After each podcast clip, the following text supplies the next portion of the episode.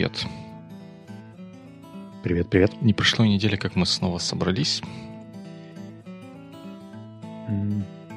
Мы, кажется, собирались даже раньше. Да, есть такое. Сегодня мы хотели поговорить про продуктивность или такие интенсивные периоды, да, когда продуктивность может куда-то не туда пойти. Но перед этим у нас традиционно есть follow-up. И ты написал в этом follow-up е что-то под названием podcast storing. И я даже не имею ни малейшей идеи, что это такое. А, мы когда с тобой гуляли по Киеву, ты мне показывал то, как у тебя выглядит подкаст-приложение. Я где-то пару выпусков назад удивлялся, как ты можешь иметь фид из десятков непрослушанных эпизодов, и как они на тебя не давят. И, кажется, правда не давят. А, я же все мерил iTunes или Apple Podcast скорее.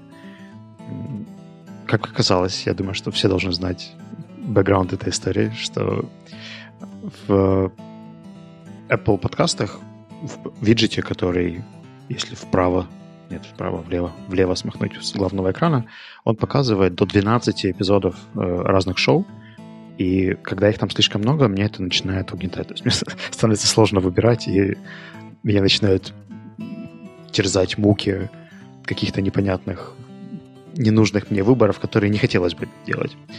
А у Димы этого всего нет. А, у него есть огромный queue из э, десятков эпизодов, может быть, даже скоро будут сотни, но он видит все равно только две иконки каких-то ближайших этого и следующего, и все. Это же так просто и Ты будешь гениально. смеяться, но все еще намного проще. Я этим виджетом, он там у меня есть, но я им все равно не пользуюсь, поэтому я даже эти две иконки не вижу. О, ну, в общем, как избавить себя от переизбытка информации, подпишитесь на миллион подкастов, но слушайте все равно. Угу. Да, не, не позволяйте, да, не позволяйте этим всем очередям и тому подобным нотификейшенам красным точечкам с цифрой 999 плюс давить на вас. Нет, не говори это. У нас был Недавно мне знакомый показал свой мессенджер, в котором там 875 неотвеченных сообщений. Ну, как говорится, мы надо. не будем человека судить за это. Если это ему не мешает, то почему нет? Я же не сужу, я возмущаюсь. Так, и представляю, что я бы так не смог.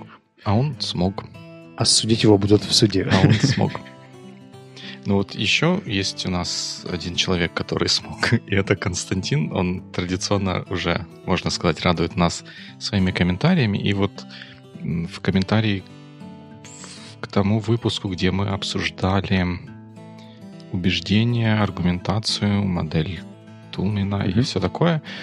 Константин принес очень интересный комментарий, на который у меня традиционно есть что сказать. Боже, нам нужен еще один эпизод. Нет, да? я думаю, Или... что тут мы быстрее можем справиться. А вот Костя говорит, что мы используем различные модели аргументации в повседневной жизни для достижения результата убедить оппонента, что его политические взгляды в корне неверны, доказать окружающим, что твои огурцы на базаре вкуснее, чем в магазине, невзирая на их стоимость, убедить, убедить соседа, что он в корне не прав со своим перфоратором. И вот та мысль, которая мне пришла, главная, которая мне пришла, когда я читал этот комментарий, в том, что он, как мне кажется, является таким примером заблуждения распространенного, что вот убеждение или еще что-то, оно вот нужно для того, чтобы доказать где-то кому-то какую-то свою правоту. А на самом деле, вот если взять пример с огурцами, потому что он интересный, нам не нужно убедить проходящих мимо потенциальных покупателей, что эти огурцы самые вкусные. Нам нужно эти огурцы продать. И мы должны говорить что-то, и, может быть, где-то даже убеждать с целью эти огурцы продать. И не, не обязательно убеждать, что они самые лучшие на, вокзале, на вокзале, на базаре. Может быть, можно просто сказать, что, ребята, если вы будете дальше идти, вон смотрите, какая лужа. Вы для других огурцов просто сухими не доберетесь. А у меня огурцы достаточно хорошие, вкусные, доступны уже сейчас. Накуп, покупай, торопись. Скидка за второй килограмм 30%. Все, ты огурцы распродал, убедив людей тем, что им не надо идти за другими огурцами, но при этом не убеждая их в том, что эти огурцы самые лучшие. И точно так же с соседом, который занимается резьбой по бетону с помощью перфоратора, мне не нужно убеждать его, что он не прав, Ему нужно, чтобы он прекратил эту деятельность. И, может быть, в зависимости от ситуации вообще нет необходимости его в чем-то убеждать. Достаточно вызвать полицию, которая сможет его убедить в том, чтобы он перестал заниматься своей творческой деятельностью. Поэтому вот, вот это вот убеждение и доказывание кому-то, что кто-то чего-то не прав, мне кажется, что это часто такой неконструктивный подход к решению ситуации. И стоит задуматься, а что же мы хотим получить, что же мы хотим извлечь из ситуации, чего мы хотим достичь, и уже двигаться и действовать в соответствии с этим, не доказывая кому-то, что он прав или не прав, и не убеждая его в этом. Ты знаешь, мне кажется, здесь всему виной коннотация слова «аргумент» или «аргументация». Часто она ассоциируется со спорами, припираниями и какими-то пылкими дискуссиями. Я думаю, что перфоратор и огурцы это были просто примеры того, где могли бы возникнуть такие споры. Я не уверен, что там можно сделать обоснованный аргумент по модели Тулмина. Можно попробовать. А что, продам огурцы по модели Тулмина?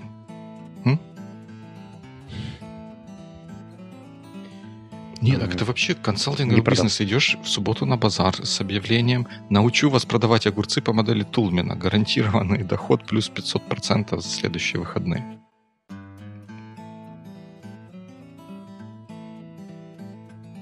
Как тебе такая бизнес-идея, Илон Маск?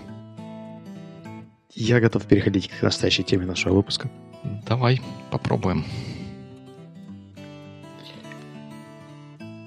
Так получилось, что мы друг другу системно жалуемся на то, что у нас очень бизи дни время от времени возникают. И я по себе обратил внимание, что у меня бывает два состояния в таких бизи днях. А, иногда, когда меняет интенсивность вводит в хороший тонус сфокусированное состояние и возможность раскидать все-все-все. А порой, как я уже потом проанализировал, когда, я, когда этот период затягивается, это превращается во что-то такое перманентно текущее состояние стресса и угнетенности большим количеством каких-то задач и вещей, которые происходят, и без какого-то надежды, оптимизма, просветления в конце тоннеля и так далее свет в конце тоннеля и просветление — это две разные категории. Но неважно, они все из одного списка. И я сегодня хотел поговорить о том, как можно себя вести в такие интенсивные дни, недели, месяцы, и получается ли у тебя, у меня и у наших слушателей сохранять более-менее продуктивное состояние или же более-менее паническое состояние, и есть ли какая-то между здесь взаимосвязь, transition, это переходы из одного состояния в другое, и, может быть, какой-то из них является просто результатом неумелого использования, да, чего-то, каких-то инструментов. Очень даже может быть. Очень даже так. может быть. Наверное, ты намекаешь на то, на тот период, который мы друг другу... Но я бы не сказал, что мы жаловались, мы делились своими переживаниями. Не знаю, мы достаточно взрослые люди, чтобы понимать, ну, что скажем так, совпало, да, что так совпало, что у нас были очень сложные, интенсивные недели, примерно в одно и то же да, время. Да, и в моем случае, наверное, похоже, в твоем случае, эта неделя образовалась, э, этот период образовался от того, что мы одни выходные провели на, на одном интересном мероприятии, но, естественно, так получилось, что полностью выходные, выходные дни.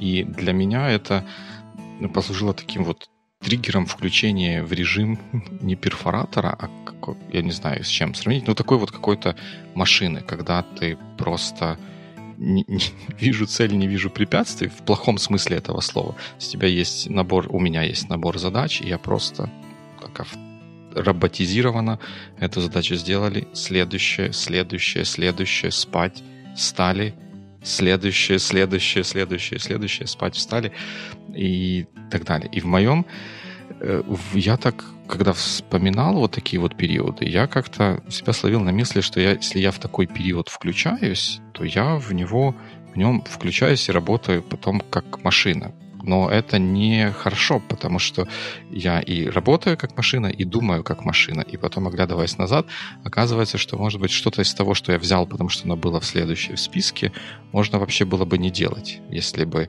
не было этого режима и остановиться и подумать, то можно было бы это не делать, а сделать, может быть, что-то другое, или в конце концов, наконец, просто отдохнуть. Да, я думаю, что decision making в таких моментах правда немножко меняется. Э, у меня эта история закончилась не так давно, буквально в воскресенье. Прошло всего две недели с тех пор, как я в него включился я в какой-то момент просыпаюсь и понимаю, что я утром хочу остаться в кровати. Обычно у меня такого состояния не бывает. Я просыпаюсь... Утро — это самое энергичное мое время. То есть я просыпаюсь, у меня много идей, я хочу почитать, сделать зарядку, завтракать. То есть утро — это всегда high energy time. Я стараюсь туда никогда не ставить каких-то регулярных встреч или еще чего-то, чтобы это было время для как раз решения и преодоления всех возможных челленджей в мире. Но э, просыпаюсь я как-то в субботу и понимаю, что еще пару часиков я не хочу туда, в мир. И для меня это было триггером, что надо что-то с этим делать. И не знаю, насколько это тянет на инструмент, но я такое делаю время от времени. А, мы с тобой когда-то обсуждали, что у меня есть фасилитационная ткань. Да. У нас даже есть а. выпуск, который так называется. И я эту фасилитационную ткань повесил себе на стену. И начал туда на карточках выписывать, э, наверное, для тех, кто не знает, фасилитационная ткань — это большая скатерть, такая, наверное, метра три на полтора, которая вешается на всю стену малярным скотчем. Она обычно пропитана клеем, и на нее бумага лепится просто без каких-то дополнительных усилий. Э, у меня есть комплект таких стикеров, наверное, размером с ладошку, и я начал выписывать практически всю деятельность, которую у меня сейчас происходит. То есть все таски, все задачи, все, что у меня сейчас в голове, все проекты, все вопросы, все челленджи. В общем, все, что приходило в голову, я тут же выплескивал туда. Я просмотрел свой board, я просмотрел свою переписку последнюю за последние пару дней. И все-все-все вылепил на стену. И потом попытался это как-то организовать, то есть посмотреть, где есть какие-то схожие вещи, где что-то связано с одним проектом, то есть как-то укрупнить, да, посмотреть, где есть личные аспекты, где есть хобби, где есть профессиональные аспекты, как это все сделать так, чтобы это было более структурно. И дальше самая приятная часть. Я посмотрел на это, как называется это, не лезвие, не бритва, то, что отсекает все. Называется бритва Акама. Точно, я буквально недавно говорил об этом, забыл термин. И вот, пользуясь этой самой бритвой, э, начал вырезать карточки, э, выписал себе какие-то проекты, которые я совсем хочу закрыть, э, какие-то инициативы, которые нужно пока приостановить или поставить на паузу. И в течение следующих трех дней я постепенно, последовательно там, общался с людьми, которые в это все увлечены, и либо это все останавливал, либо закрывал, либо переносил на попозже. И с каждым следующим шагом в моей жизни появлялось солнце, мне появлялось хорошее настроение, у меня возвращалась энергия и понимание того, что я все-таки занимаюсь тем, что я люблю, а не у меня список из 115 тикетов, которые нужно сделать в октябре, и слезы, наворачивающиеся в глаза. Интересно, потому что когда вот это звучит, то, что ты рассказал, оно звучит как хороший инструмент выхода из вот такого вот состояния какой-то белки в колесе, да, которая вроде бы бежит, но она устала и еще, может быть, не до конца понимает, что она устала и надо сходить с этого вагона. А мои мысли, когда я размышлял об вот этой ситуации, они были направлены на то время, когда еще я не зашел в этот туннель. И, и что делать, как, как распознать, что в этот туннель заходишь, и что сделать, как соломки подстелить, чтобы потом из него побыстрее выйти. И мои мысли были такие, что Э, я вообще сторонник того, что при планировании не использовать, там, не расписывать все задачи, там вот мы будем от сих до сих где-то здесь, мы будем от сих до сих где-то здесь, а использовать такое более укрупненное, если можно назвать, планирование. Да, у нас есть список задач, есть план, чего мы хотим сделать, есть примерная оценка, сколько это все будет занимать времени, и есть буфер, перед финальным сроком сдачи вот этого проекта, условно говоря. Ну. Нужно сесть на поезд в 23.00, до вокзала ехать 20 минут, значит, надо выехать минут за 40. Есть там 20-минутный буфер условный, на когда там, если где-то что-то пойдет не так, можно использовать время из этого буфера, чтобы все-таки сесть на поезд. И к планированию вот своих недель, а у меня недельная обычно планирование вот этих вот рабочих циклов, я подхожу точно, точно так же. И вот этим буфером у меня обычно являются выходные. Ну, это у всех людей, людей выходные. А у меня как бы дни бывают не рабочие выходные, а у меня бывают рабочие и не очень рабочие. И вот в этих выходных заложены буферы, когда если вдруг что-то оказывается, что нужно сделать, доделать или что-то неожиданное вылезло, то можно потом из выходных, из каких-то разных кусочков времени, которые там есть, это, это время добрать. И я вот, идя на вот то мероприятие, когда мы с тобой осознали, что это займет целые выходные, вот я тогда уже, тогда уже понял, что о-о, что-то что пойдет не так, потому что все буферы, ну, даже не только буферы, буферы той недели были съедены, и время, выделенное на работу, было, было съедено. И я понял, что вот для меня, чтобы заранее наперед распознать такие ситуации, нужно будет следить за теми временами, когда я вижу, что о, о здесь, здесь нет никакого буфера. И если здесь нет никакого буфера, то значит почти неминуемо за этим последует вот такой вот режим белки, в котором нужно бежать, ну, в котором ты начинаешь бежать, бежать, бежать, чтобы догнать или чтобы просто оставаться на месте, перефразируя известную пословицу.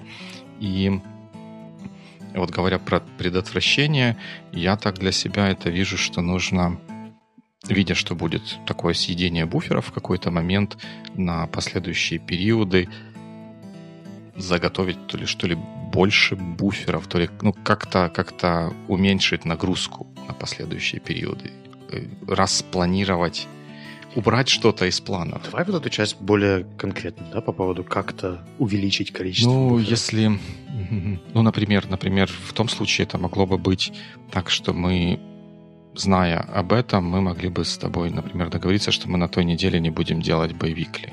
Возьмем такой вот выходной, и таким образом я бы на себя так вот эгоистично уменьшил бы нагрузку и, возможно, быстрее вышел бы из режима белки. Ты знаешь, мне кажется, что это недостаточный компенсатор, потому что то, о чем мы говорим, это целые выходные. Да. Ну, допустим, ты не работаешь все выходные, но там явно часов, наверное, 5-6 у тебя есть каких-то на подумать, угу. на поредактировать что-то, послушать и так далее. А, ну, вот, допустим, боевикли — это час. Там, редактирование боевикли еще какое-то время. А, публикация боевикли еще какое-то время. Может быть, часа три, ну, да? Три, да. Но хотя бы это, это хотя бы это целых три часа вернуть. Я, я не говорю, что это способ идеальный, хотя бы подумать. Может быть, я, если бы подумал заранее, мог, мог бы что-то больш, что большее исключить. Ну, то есть получается, что каждый раз, когда ты вставляешь в свое расписание какую-то крупноуровневую угу. проект, ивент или что-то такое, да, что занимает много времени, тебе нужно ровно столько же вычеркнуть со следующей недели или хотя бы эквивалентно, ну, не знаю, в идеале, наверное, да. 75% в идеале, наверное, этого времени. Да, но чтобы хоть какой-то буфер был. Вот я могу такую метафору привести. Она, конечно, метафоры, как часто бывает, они притянуты за уши, но она, мне кажется, немножко отражающей не суть происходящего, а какие-то мои ощущения про, про происходящее, то, как я воспринимаю такую ситуацию. Знаешь, когда делают аквариумы большие, ну, такие бытовые, просто чтобы в квартире или где-нибудь в офисе где-то ставить. Особенно если это большой аквариум, э, под него обязательно нужно подложить мягенькую подложку какую-то из поролона какого-то. Ну, вот что-то мягкое, твердое, но в то же время мягкое. Это нужно за тем, что если этого не сделаешь, и случайно под этот аквариум попадет какая-то даже небольшая песчинка, эта песчинка, находясь между твердой поверхностью и поверхностью стекла от аквариума, под всем тем давлением, которое будет создавать вода, которая в этом аквариуме есть, рано или поздно может привести к тому, что это стекло аквариумное от перенапряжения в этом месте, оно треснет. И вот ровно такие же ощущения у меня от нет, от тех, от тех периодов, когда у меня все супер плотно напаковано без вот этих буферов. Это mm-hmm как бы я чувствую себя в ситуации, когда любая песчинка может выбить меня из колеи там настолько, что не просто одна какая-то задача выпадет, а начнет рушиться вся, вся система. И вот такой, я главным образом хотел бы такой ситуации избежать. Рассказывая mm-hmm. про вот эти чуть планирование, чуть облегчение давления на вот ту вот самую песчинку, которая может попасть между всеми задачами. Прикольно. Прикольно.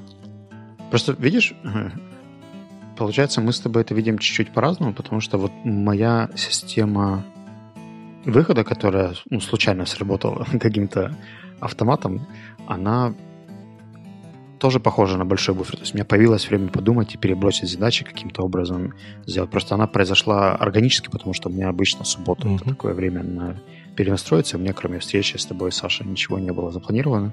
И вот всю первую часть дня я как раз провел в тем, что все это вырезал. А ты говоришь о том, что а, если такие блоки закладывать как бы заранее, вот, вот эта часть заранее, она, наверное, меня всегда смущает, потому что мне всегда очень оптимистично кажется, что я все равно успею. То есть, добавляя какую-то еще штуку, там думаю, ну ладно, uh-huh. там, сокращу на чтение, один раз поплаваю, два раза в неделю вместо трех раз и так далее, и оно где-то что-то на тут и компенсируется, но как бы не так.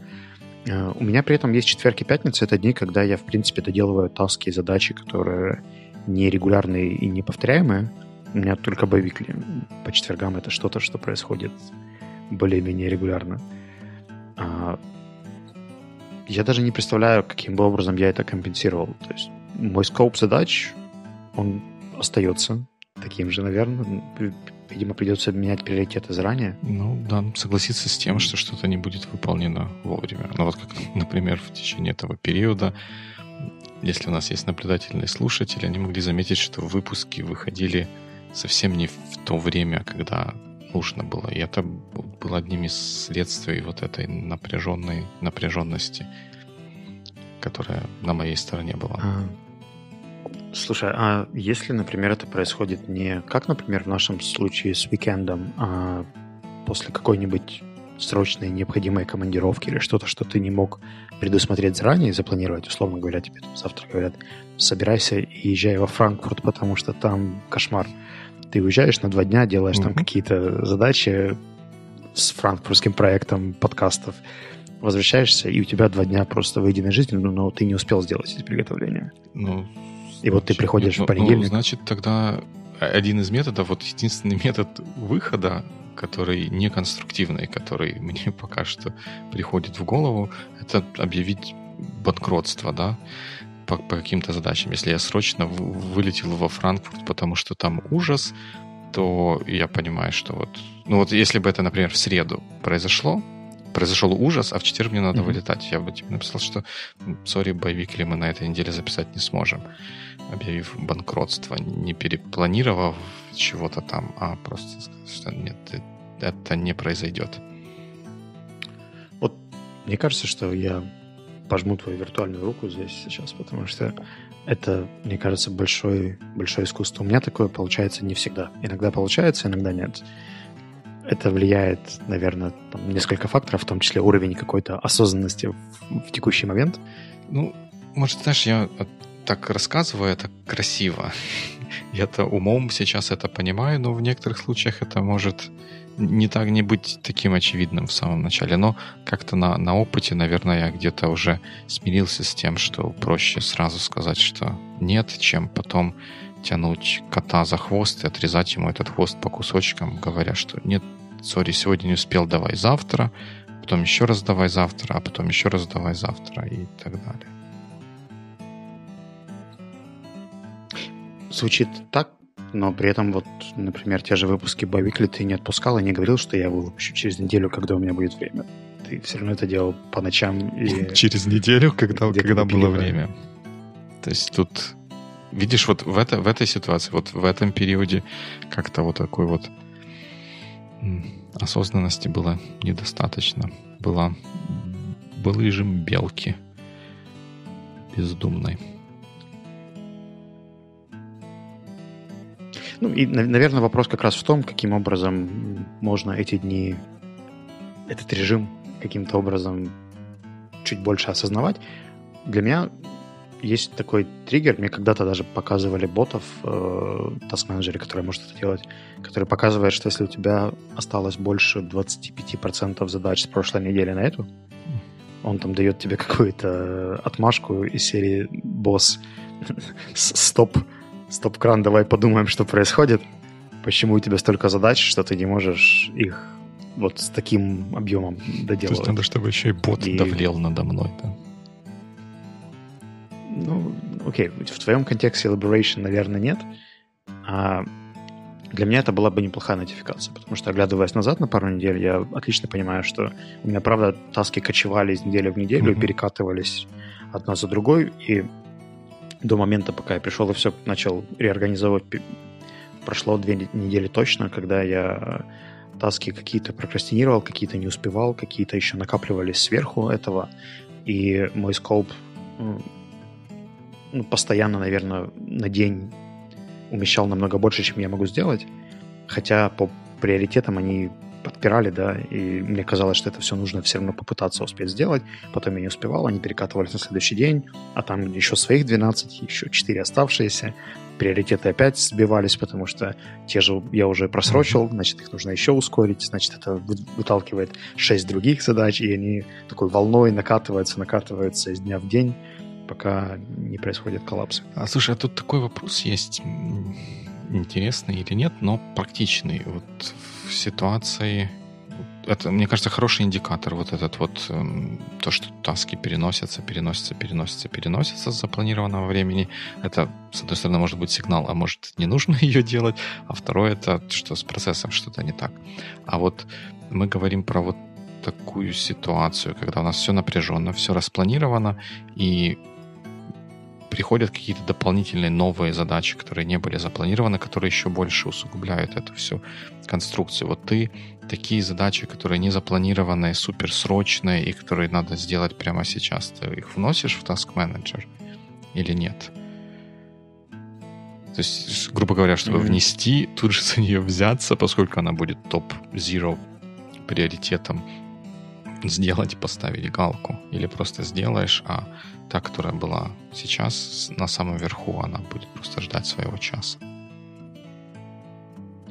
Ну, вот любопытно, но мне кажется, что таких прямо zero priority у меня не появлялось. Появлялись какие-то промежуточные задачи, но я их практически сразу отдавал дальше. То есть у меня была беда не с э, новыми входящими непредсказуемыми тасками, а скорее с теми, которые уже были запланированы.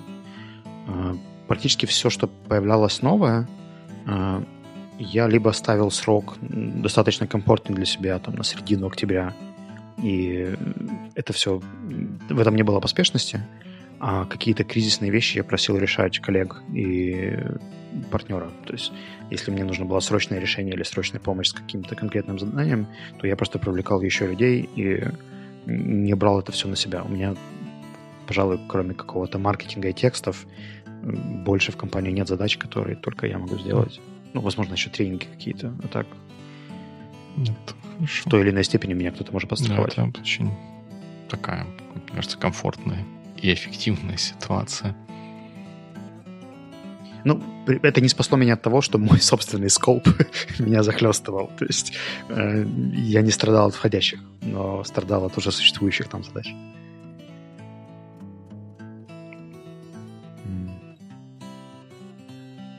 Временные буферы, ну, бритва Акама, да? Э, реприоритизация, делегирование.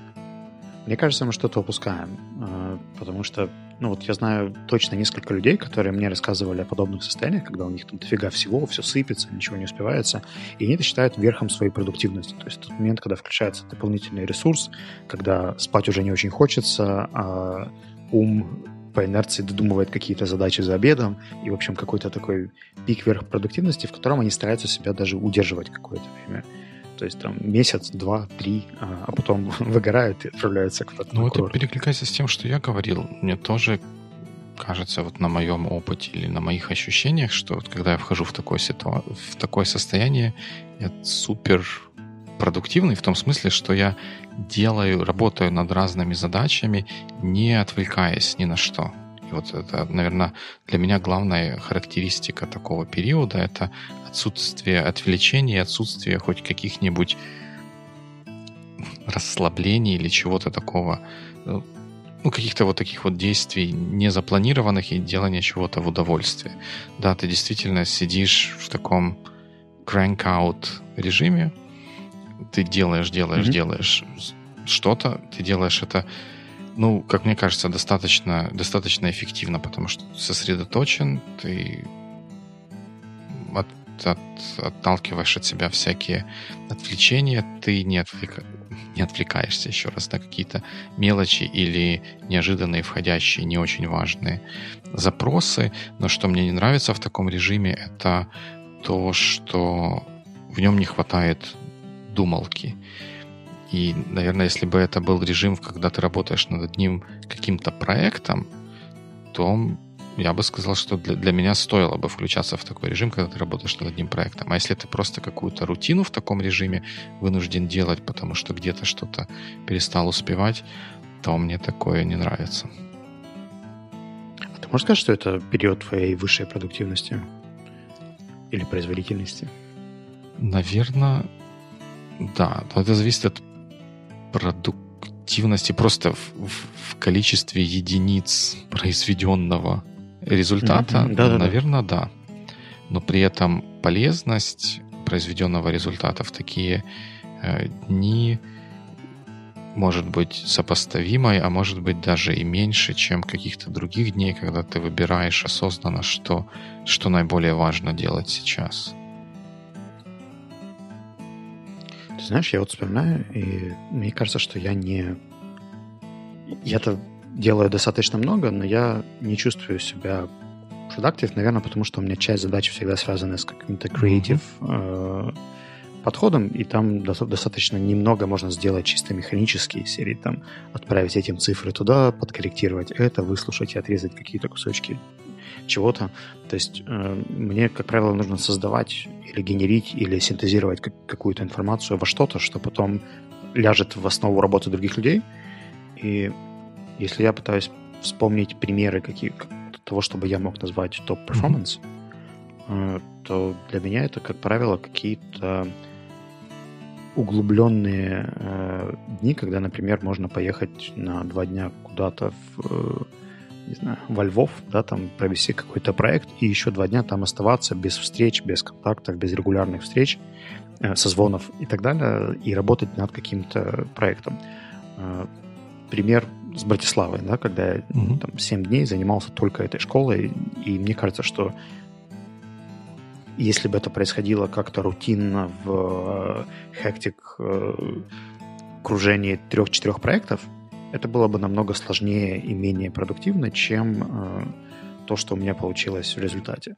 И я вот сейчас вспоминаю, что когда мы, например, с командой собирались несколько раз там на день, на два, посидеть, поработать, сделать какие-то прорывы в застоявшихся проектах, с командой у меня это не очень получалось, а самому, когда я понимаю, что у меня где-то все совсем застопорилось, то, например, выехать, там, снять какой-нибудь номер за Киевом и поехать туда на день-два, даже вот, например, там, среда-четверг mm-hmm. или четверг-пятница, и сфокусированно поработать над чем-то, э, вот это для меня намного более продуктивно, чем спешка и адреналин. Наверное, за счет того, что адреналин помогает делать вещи быстрее, но придумывать он вообще не помогает. То есть э, он блокирует э, у меня decision-making процесс, и у меня есть такой, ну, может быть, внутренний придуманный лимит на количество каких-то креативных задач в день.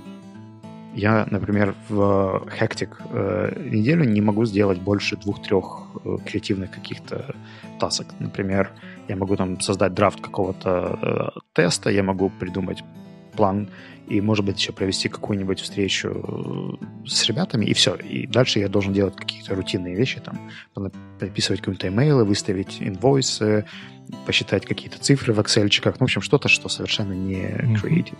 Mm-hmm. А higher performance — это вот как раз такой, знаешь, более глубокий момент, когда я могу там и стратегию прописать, и планы проработать, и темплейты создать под это, и, э, по сути, подготовить что-то к запуску, чтобы по возвращению это уже передать нужным людям, и оно потекло. Да, согласен с тобой. Тут мы говорим о количестве результата против качества результата. То есть то, что ты описываешь, это качественный результат.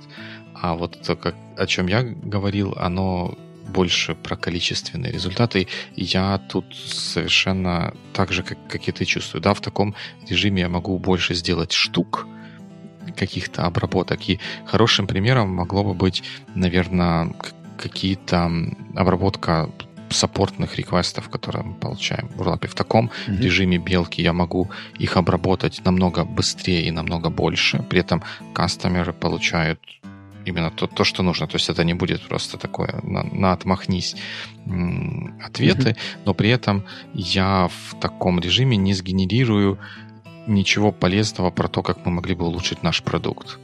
А в то время как в обычном режиме я почти с каждого имейла или с каждой такой вот с каждого интеракшена такого я выношу что-то, что мы потенциально могли бы сделать в нашем продукте лучше или по-другому, чтобы он был более качественным.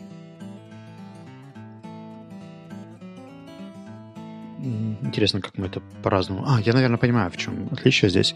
Я просто таски, которые больше технические, я их часто даже в э, Trello не заношу. То есть я знаю, что у меня, например, есть там неотвеченное письмо, оно мне не попадает в таску, как ответить письмо. Это просто какая-то рутина, которую нужно делать, и все. А поскольку я, мне, меня тогда триггернуло слово количество. Я имею в виду, когда у меня закрывается больше всего тикетов, а тикеты, как правило, в моем представлении это что-то creative. Ну, да. а, наверное, если правда считать по количеству активностей, mm-hmm. которые я делаю в день, то это другая история. Да. да.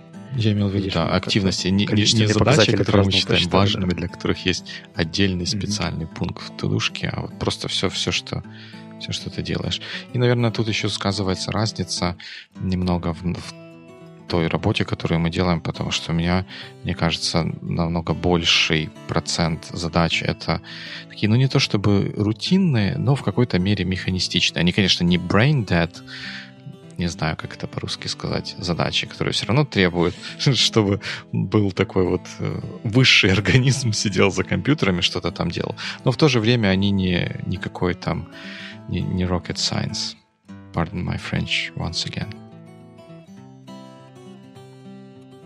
French, English, Russian. Бывает. Как там говорят? Good week? Good week.